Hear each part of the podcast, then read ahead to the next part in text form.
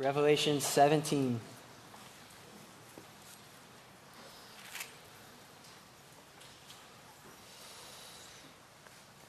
And actually, hope you guys are ready. We're actually doing 17 and 18. Okay, a lot of Bible this morning. You guys ready for this? It's going to be a little bit more reading than normal, but hey, I'm just encouraged. Jesus is not on vacation. He is on his throne. He's going to speak to us in his word. Are you ready? I'm excited for this. I hope you are.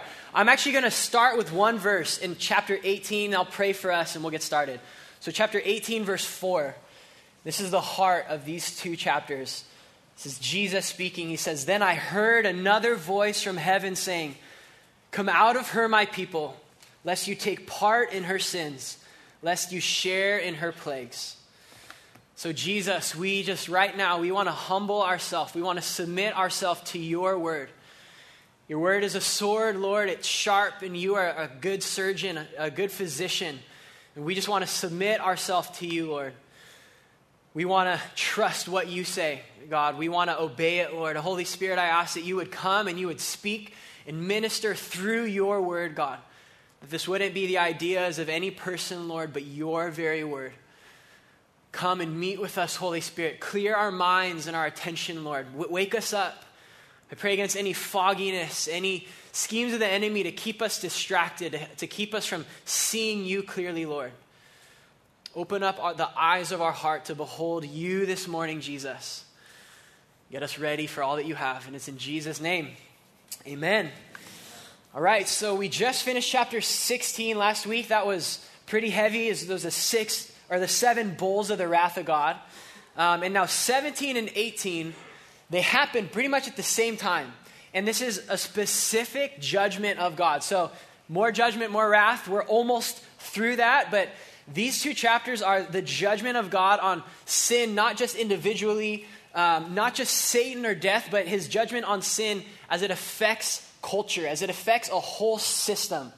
And that system is going to be represented by this a great prostitute or Babylon the Great. And, and it was important enough for Jesus that, that this destruction, this defeat, this downfall of Babylon gets two whole chapters. So, just to be faithful, I think it's just going to help us to, to do both of those this morning. So, hope you're ready. We're going to actually read through uh, both chapters. We're going to just take pieces. Um, we're going to break it in a lot of parts. So, we're going to start off. There's going to be a lot of characters, a lot of symbolism. It may be confusing. You're going to be like, what is happening here? Um, and, and even know this history, church history isn't sure exactly what all these symbols are referring to, but they are sure what they mean.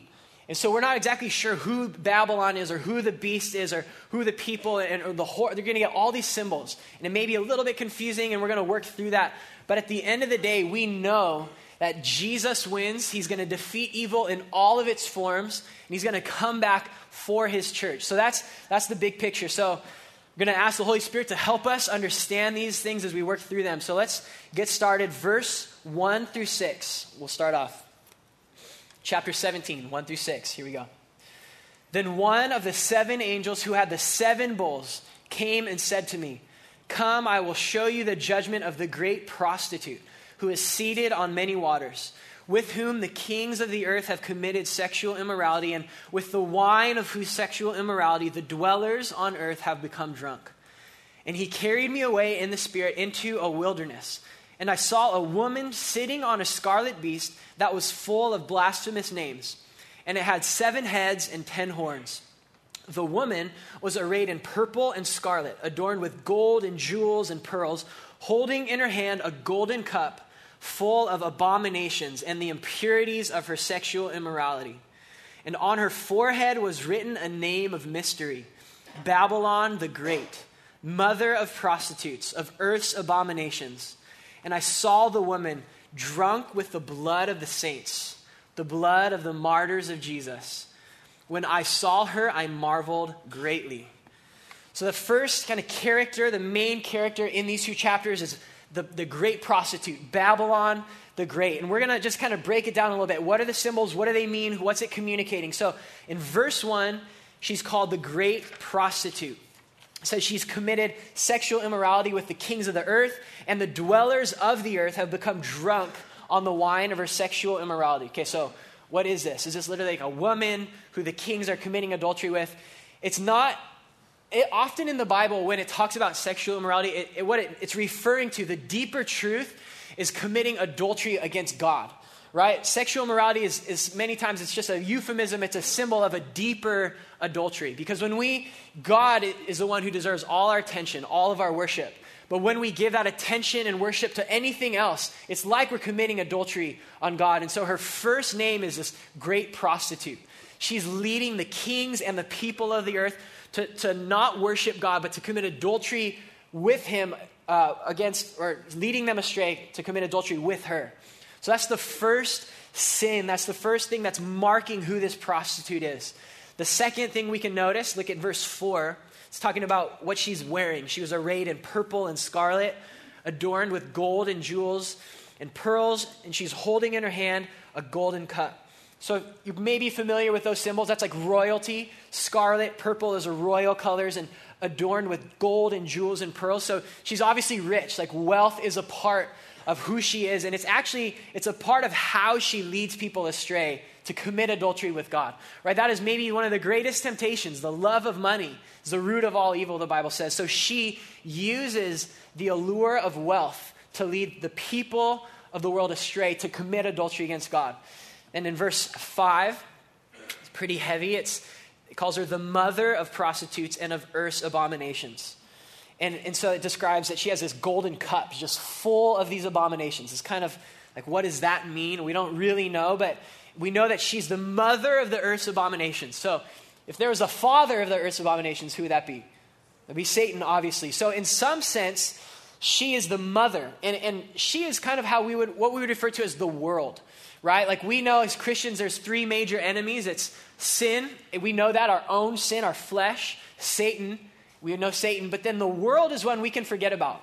The world in the Bible is a major enemy of, of, of the people of God. And the world is kind of like sin as a collection, sin as a whole. How sin affects an entire culture, it, it affects entire structures. Like we see that, you know, in, in maybe a system of slavery where it's just it's, it's the norm it's how things are done. It's this entire system an unjust system. That's the world. And so she is the mother of earth's prostitutions and mother of earth's abominations. She's she's representing to us sin as this giant structure. As it affects an entire culture. And then we see in verse 5 she's also called babylon the great now, Babylon, you guys maybe know, is an ancient kingdom. It was a city. It was actually a city that God used to judge the people of Israel when they were led into captivity and exile, like they were taken from their homes. It was the kingdom of Babylon that God used. And so Babylon was representative of this kind of brutal, corrupt, idolatrous culture that the people of God, it was even their punishment. They had to live in this culture. That was where Daniel was in exile. That's where the book of Daniel was written. And even in the book of Daniel, we have a, a mirror of chapter 17 and 18 in these symbols, in the, the beast and the horns and all of that.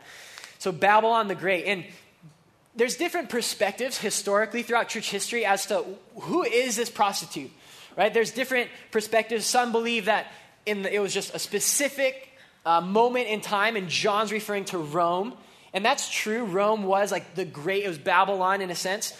People believe that, other people believe that Revelation, if you remember the historicist perspective, is that Revelation represents different stages in history, right? So, like early on in Revelation is early church history. As you work through Revelation, it, it's kind of working its way through. So, uh, some people believe that the Babylon the Great was actually the Roman Catholic Church. That was pretty popular in church history, that the Roman Catholic Church had led people astray away from God. Another perspective that is how Brit has been teaching, and it's the futurist perspective, and that's that this is primarily about the future. Yes, this happened in a time in the past, but Revelation is primarily about what is going to happen. And so, uh, Babylon the Great would represent, we don't exactly know, but the major empire, the major culture, like the city center at that time. And then the last perspective, the idealist, is that Revelation is kind of representative of all times for all people. So even it repeats itself. So, yes, Babylon was that wicked nation in the past, and now Babylon is, was Rome maybe at this time. And Babylon is, is going to be in every culture and every country that is against God, um, and, and ultimately will be in the future. So, those are kind of the different perspectives. But here's the point regardless of who Babylon the Great represented in the past, present, or future, The reality is that we, as Christians, we must be aware of her sway for us right now, today, in our culture. We have to be aware that sin has an effect on our culture, our nation, not just as individuals and not just Satan, but there's an entire stream that sin has affected, that things feel normal, like the stream, everyone's going this way. And we as Christians can just get in that stream and not really think anything's off or anything's weird. We look around and this seems to be normal. But Babylon the Great, it's noticing that, wait, this isn't normal. This is a sinful culture. Yes, it may feel normal to us. It may be what everyone's doing, but this is not the way Jesus has called us to live. So that's Babylon the Great, a couple different perspectives. And the, the last thing to notice, verse 6, this is the pinnacle of her sin. It says she is drunk with the blood of the saints the blood of the martyrs of Jesus. This is a picture of Babylon the, the Great with her full influence. If she has full influence in a culture, it will be clearly anti Jesus, anti Christian. Christians will simply be killed. So that's obviously it's not our culture is not there yet, but there are cultures in history and there are cultures even now where Babylon the Great has such sway that Christians are killed by the government. Culturally, that's just acceptable. And that, I mean, that's the ultimate sign. When, when Babylon, when sin as a structure takes over, that's how you know Christians are persecuted to the point of death. And then to get a, we're going to skip ahead, and I just want you to get the another couple pictures of who she is from chapter 18. In verse 5, it says, Her sins are heaped high as heaven, which is interesting. One commentator pointed out, Do you remember the tower of what? Babel, Babylon. They said, We're going to get as high as heaven. We're going to build a, t- a tower up to heaven. And in a sense, they, she fulfilled that, but with her sin. Her sin has reached up to heaven. Another, verse 7 says, She glorified herself and lived in luxury. In her heart, she says, Mourning I shall never see. Verse 13 of chapter 8, she trades in many things, including slaves. That is human souls. When Babylon the Great has an influence in a culture, human lives are not valuable. In our culture, there are areas where human life is not valuable. And then in verse 23, it says, All nations were deceived by her sorcery. So that's a picture of Babylon the Great. Some of these symbols represented in 17 and 18, Babylon the Great. We're going to continue to read. So that's Babylon the Great. They're going to introduce a couple more characters. So let's look at verse 7 and 8 to get a couple more. So the angel says, But the angel said to me, Why do you marvel? I will tell you the mystery of the woman and of the beast with seven heads and ten horns that carries her. The beast that you saw was and is not, and is about to rise from the bottomless pit and go to destruction. And the dwellers on earth, whose name have not been written in the book of life, from the foundation of the world, will marvel to see the beast, because it was and is not and is to come. So, another character here is the beast. It's not a new character. It was in chapter 13. We studied the beast, if you remember. The beast, we've been understanding as the Antichrist, this world ruler who leads the people of the world away from God and the people of God. And if you remember, it says uh, who was and is not and is about to rise. So if, in chapter 13, the beast received a mortal wound of sorts. Like the world thought, oh my gosh, this leader is going to die. And then he, he seems, he appears to come back to life. And in a sense, that's him mimicking the resurrection. I was reading another commentary and it points out that the, the best way Satan tries to deceive people is by copying God, by mimicking him only counterfeit. He has nothing original to offer. He has nothing truly good to offer us. He simply steals from who God is, distorted, twisted, and that is who Satan is, and that is what the beast has done. And then we see the people. The people were marveling at the prostitute and they were marveling at the beast. They've become, it says, drunk with the wine of the prostitute's sexual immorality. They're, they're the ones whose names haven't been written in the book of life. So that's seven and eight. And we're going to get a couple more symbols. The scenario begins to unfold. So we have the prostitute, we have the beast, and the people. Let's look to verse 9. This calls for a mind with wisdom. The seven heads, the beast had seven heads, are seven mountains on which the woman is seated. They are also seven kings, five of whom who have fallen, one is, the other has not yet come. And when he does come, he must remain only a little while. As for the beast that was and is not, it is an eighth, but it belongs to the seven and it goes to destruction. And the ten horns that you saw are ten kings who have not yet received their royal power, but are about to receive authority as kings for one hour together with the beast. And one more verse. These are of one mind.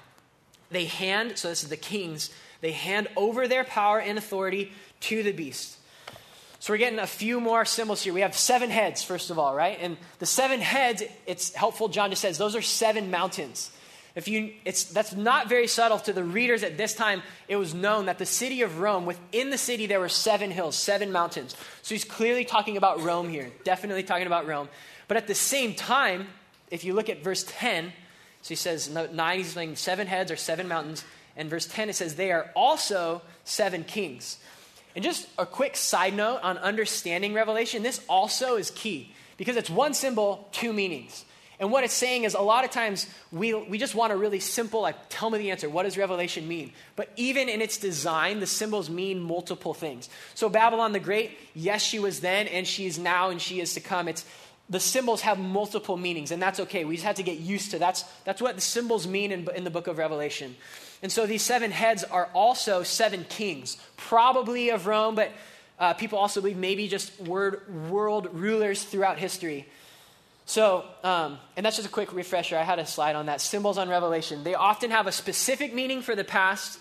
They are also applicable to us today. And then finally, they're speaking about what is going to happen in the future. So then the last uh, symbol we have here is the beast with ten horns. Okay, so seven kings, seven heads, the beast with ten horns.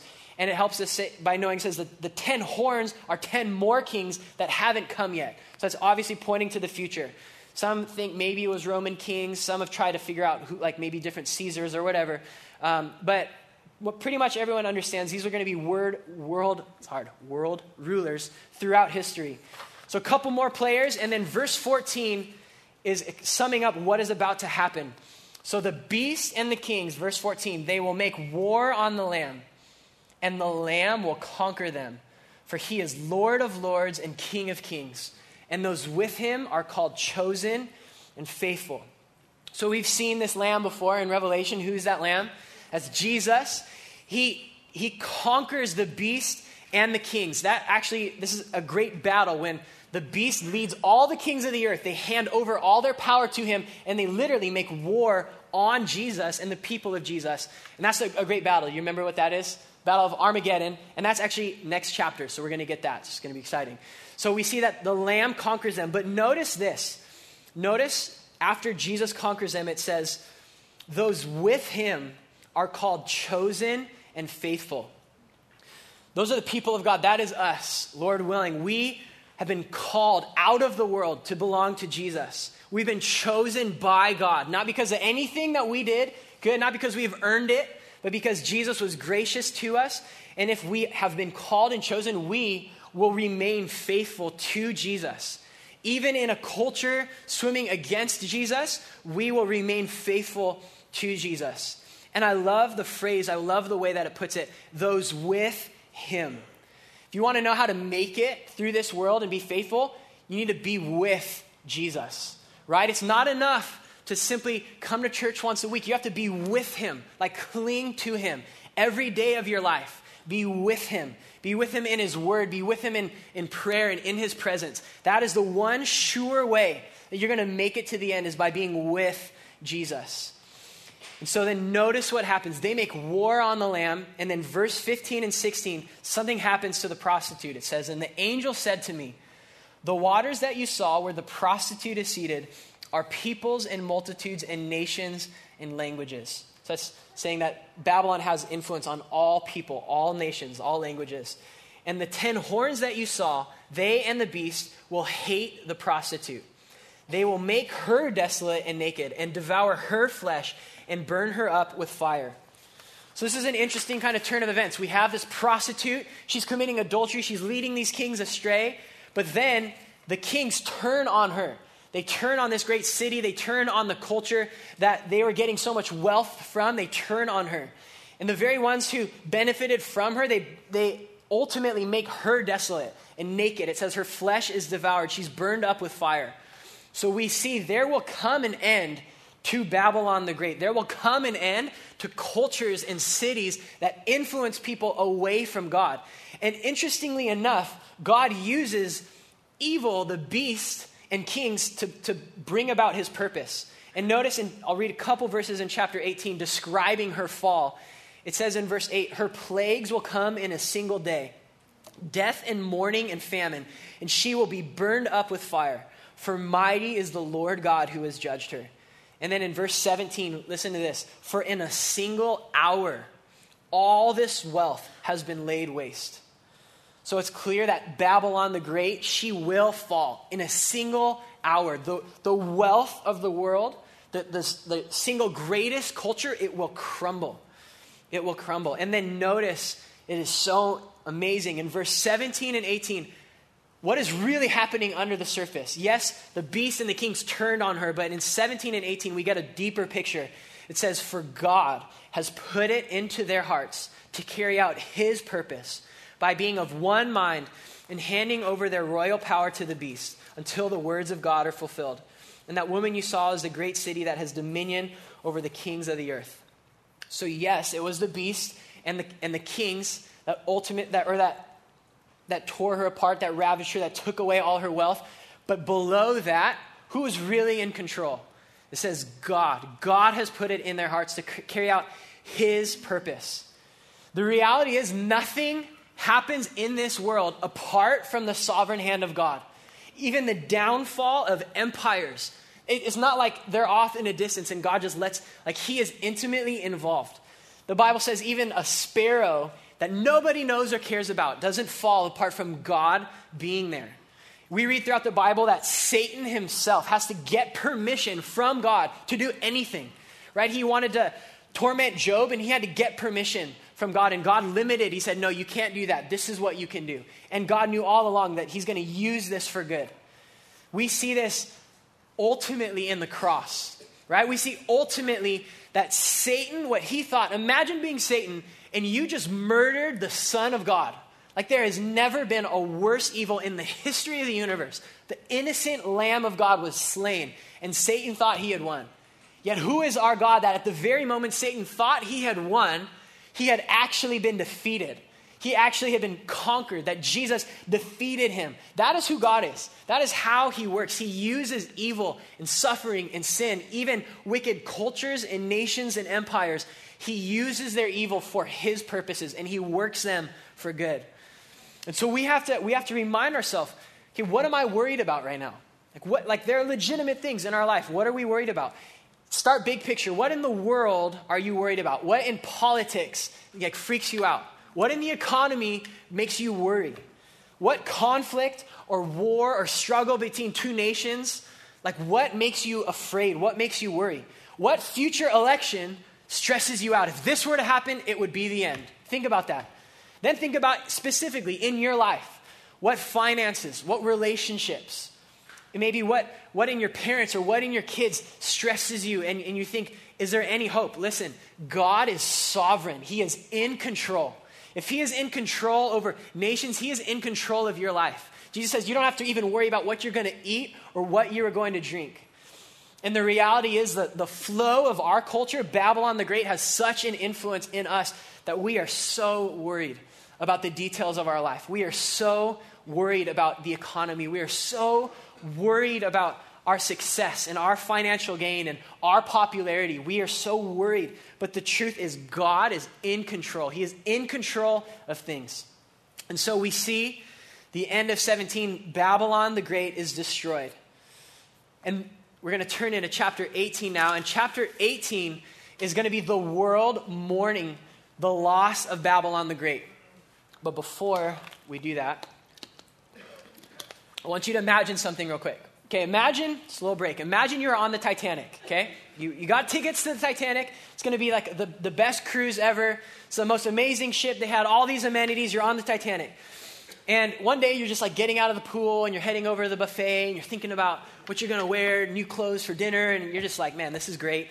And someone like pulls you aside and, and they're really worried and they say, hey, listen, I'm like, I'm kind of a science person and I've been noticing the speed we're going and it's, I'm kind of nervous. And actually, we're heading into this area where I know there's huge icebergs, and if we continue at this rate, like we're going to be in danger. And you're thinking, like, you don't, you don't understand. This is the Titanic. The greatest engineers built this. It's literally unsinkable. Like, you have nothing to worry about. And then he's saying, no, listen. And he's trying to show you his charts and explain, we're in danger here. And you, you start to fear and you're wondering, man, if, what if he's right?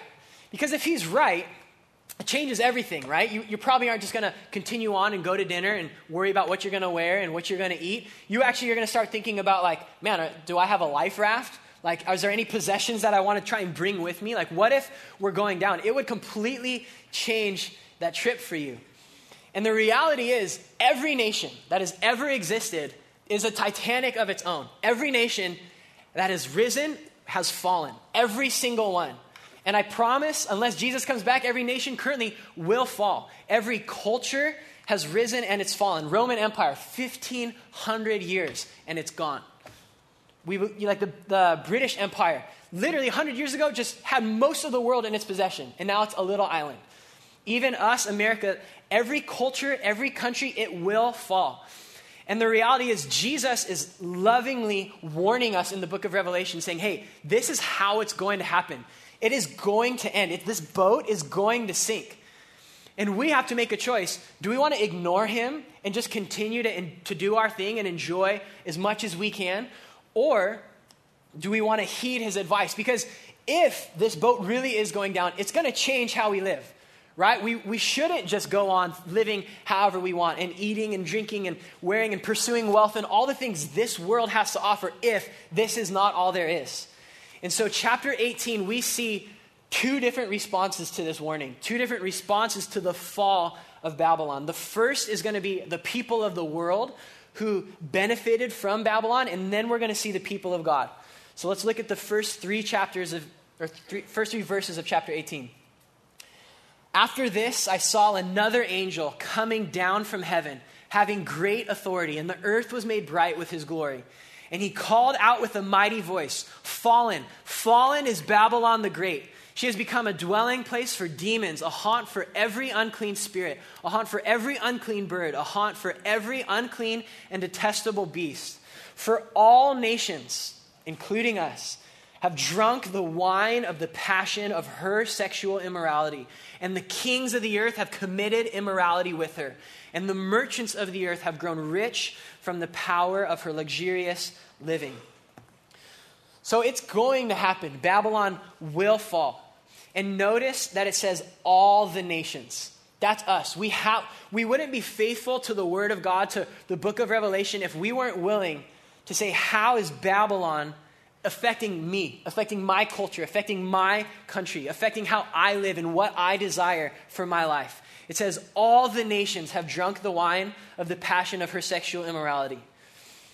And then the next verse, this is the most critical verse for us this morning. This is what Jesus has to say. In the midst of all this chaos, Jesus speaks to us, his people. And he says in verse 4 Then I heard another voice from heaven saying, Come out of her, my people lest you take part in her sins, lest you share in her plagues. It is so good for Jesus to, to call out from heaven and warn and, uh, and say, hey, this boat is sinking. Come out. Come out lest you, sh- you take part in her punishment, in her sins. Jesus, because he loves us, is saying, go away from this culture. Do not take part in it. And he's been saying that. God has been saying this to his people throughout all time. There's verses, Old Testament and New. We're going to read a couple. Look in Isaiah 52. God says this to his people. He says, I think we have it up there, maybe soon. Isaiah 52 11. God says, Depart, depart, go out from there. Touch no unclean thing. Go out from the midst of her. Purify yourself, you who bear the vessels of the Lord. And then one book later, Jeremiah, God says a similar thing. He says, Flee from the midst of Babylon. Let everyone save his life. Be not cut off in her punishment, for this is the time of the Lord's vengeance, the repayment he is rendering her. And then in the New Testament, God is similarly calling his people out of Babylon, and he says, Therefore, go out from their midst, be separate from them, says the Lord, and touch no unclean thing then I will welcome you. And finally, 1 John, we're familiar with this passage. Do not love the world or the things in the world. If anyone loves the world, the love of the Father is not in him. For all that is in the world, desires of the flesh and the desires of the eyes and the pride of life, is not from the Father, but is from the world. And the world is passing away along with its desires. But whoever does the will of God abides forever. So Jesus here is calling us out of Babylon and he's calling us to holiness. He's calling us to set apart ourselves in such a way that we don't participate in the sins, that we don't even touch the, the sins of our culture. He knows that in every culture, every time, Babylon has sway, and so he says, Come out of her. And sometimes that's confusing, right? There's, there's two kind of different extremes. Some people can say, okay, that means we need to go live in the desert with only Christians and we can't ever interact with the world. And then other people say, no, we're on mission and so we got to like really be in the world to save it. That's kind of two extremes, right? And if, if we want to know what does it look like to be in the world, but not, but not a part of who Babylon is, not touching the things of Babylon, there's actually someone who did that. We have an example. Jesus. When Jesus came, he was the perfect example. He left heaven and came to Babylon. And he actually even loved the sinners, and he loved the prostitutes, and he loved the tax collectors. He was radical. In fact, when Jesus touched unclean things, guess what happened? He made them clean. But Jesus actually didn't sin himself. He lived a perfect, holy life. And yet he was engaged with the world in such a way that he purified it and He made it clean. And so for us, Christians, we can't just move away and not interact with any Christians. If, if we as a church were to go move away in the desert, guess what that society would be like? It would be sinful because we would be there. It's not going to help if we're there. But if we're in the world to such an extent that we're being led astray and led into temptation, then we're not doing it right either. We are called to be in the world, interacting with the lost world, but not giving in, not being a part of the sinful structures, not being a part of the stream of culture. So Jesus calls his people out. And so, again, to be faithful to this text, to be faithful to Christ, we have to ask ourselves, like, where is Babylon in our culture? Where's Babylon in my life? Like, where is Babylon has sway in the things that I desire? When I see something, do I, how do, do I want it? How do I react to it? What am I doing online? What am I looking at? What am I desiring to possess, to obtain? What kind of clothes? What kind of riches? Because the reality is, Babylon has sway in our culture. Our culture says things like, Your desires are ultimate. If you desire something, sexually, physically, materially, go for it. That's okay. Don't deny yourself, right? Trust your heart. Our culture says that our body is our own. We can do with it whatever we please. It's not the Lord's, it's not our spouse's, it's mine. Our culture, maybe the heaviest, goes so far to, to display that children are not a blessing but a curse. To the extent that we would be willing to kill our children if we don't want them, if they're not going to fit conveniently into our life. Our culture says more money is always better. Why would you not take a raise? Why would you not take a job that pays more money? Our culture says that more stuff is always better. Our culture says the church and Jesus, if anything, exists to serve me. I don't have to lay my life down for the church. I don't have to lay my life down for my spouse or for the body of Christ. And that, that sounds like Babylon sexual immorality, material possessions in abundance, and ultimate denial of God and his ways. You guys, our culture is affected by Babylon. And Jesus graciously calls us, the church, this morning through his word to come out of her. He says, Flee. Don't take part in her sins. Because he loves us, he's saying, Don't take part in the judgment that is coming. For inasmuch as you are in, you will suffer her punishment and her judgment. And the reality is, I mean, we are all guilty. We all have blood on our hands. We have all failed Christ. We have all given in to temptation.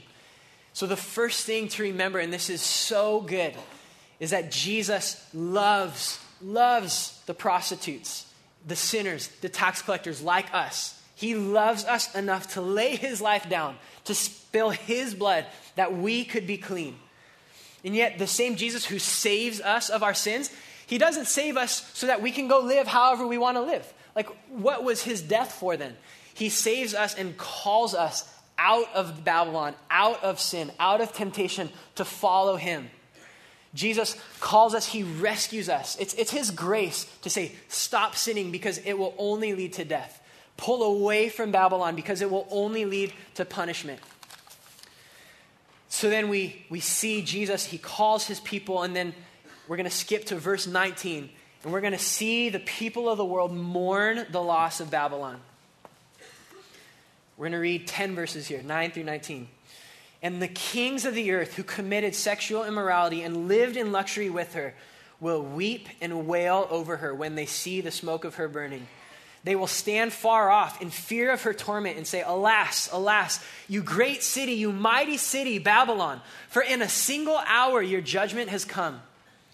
And the merchants of the earth will weep and mourn for her, since no one buys their cargo anymore cargo of gold, silver, jewels, pearls, fine linen, purple cloth, silk, scarlet cloth, all kinds of scented wood, all kinds of articles of ivory, all kinds of articles of costly wood, bronze, iron, and marble, cinnamon, spice, incense, myrrh, frankincense, wine, oil, fine flour, wheat, cattle, and sheep, horses and chariots and slaves, that is, human souls. The fruit says God speaking, the fruit for which your soul longed has gone from you, and all your delicacies and your splendors are lost to you, never to be found again. The merchants of these wares who gained wealth from her will stand far off in fear of her torment, weeping and mourning aloud. Alas, alas for the great city that was clothed in fine linen, in purple and scarlet, adorned with gold, with jewels and with pearls. For in a single hour, all this wealth has been laid waste. And all the shipmasters and seafaring men, sailors, and those whose trade is on the sea stood far off and cried out as they saw the smoke of her burning. What city is like the great city? And they threw dust on their heads and they wept and mourned, crying aloud, Alas, alas, for the great city, where all who had ships at sea grew rich by her wealth. For in a single hour she has been laid waste. And notice, real quick, verse 14. This captures that entire passage. It says, The fruit for which your soul longed has gone from you. Their, their souls were satisfied with the things that Babylon produced. And note, these weren't evil things. Like, did you notice that long, like, detailed list of everything she sold? Gold, silver, jewels, cloth, wood. These aren't, these aren't bad things. These aren't things that are wicked things. The problem was that their soul longed for those things. The problem was they wanted to be satisfied in the fruit of Babylon. And they should have longed for better fruit because there is only one, one person that satisfies the soul, and that is Jesus. No amount of anything you can acquire in this life will satisfy your soul. And even if you get it, even if you have every material possession you could ever want, they had it. Even if you had it, guess what? It's not going to last. There will come a day when that's going to happen to you. Either it's taken from you or you are taken from it. You will not have your material possessions forever. Only Jesus, amen? Only Jesus satisfies your soul. And He doesn't just satisfy it today and maybe not tomorrow. He satisfies it tomorrow and He will satisfy it perfectly in eternity, like unlike anything else.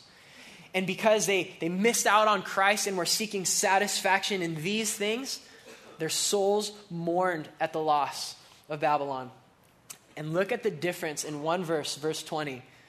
It says, Rejoice over her, O heaven, and you saints and apostles and prophets, for God has given judgment for you against her.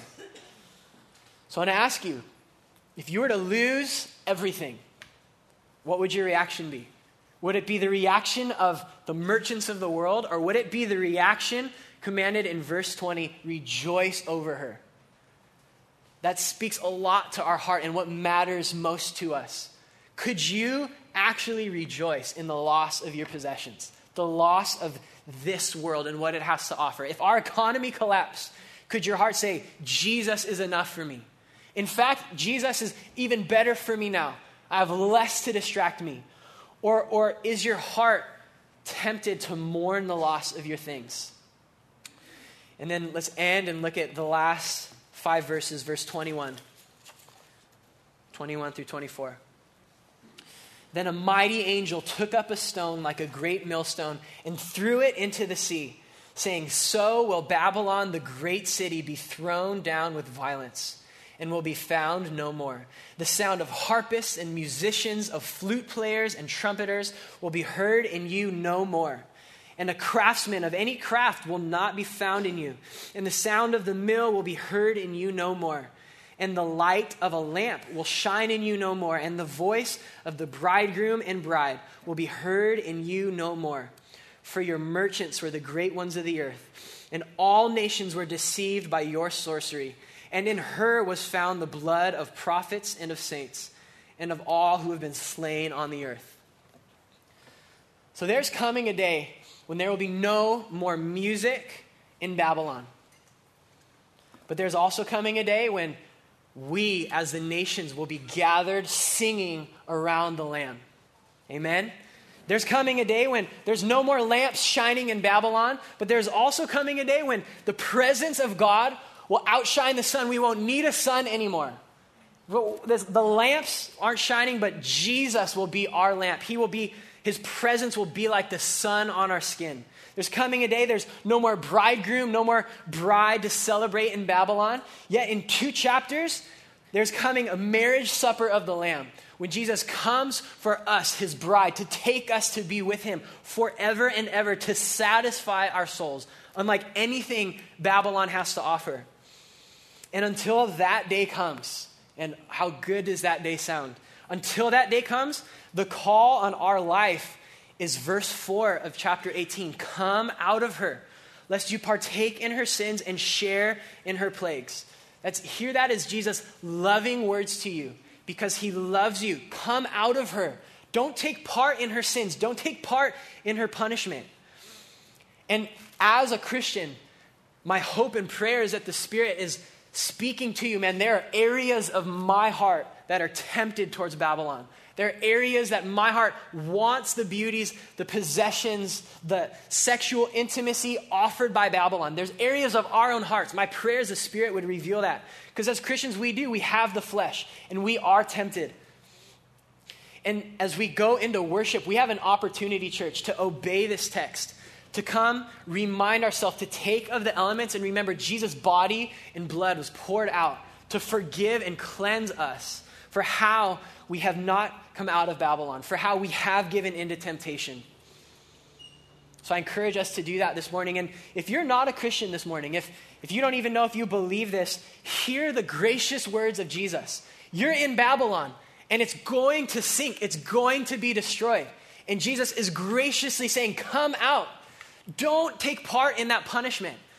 Don't, don't take part in these temptations. Don't desire the things that are only temporal. Jesus is calling to you. There is no hope unless you turn to him. But he graciously loves you and he died for you.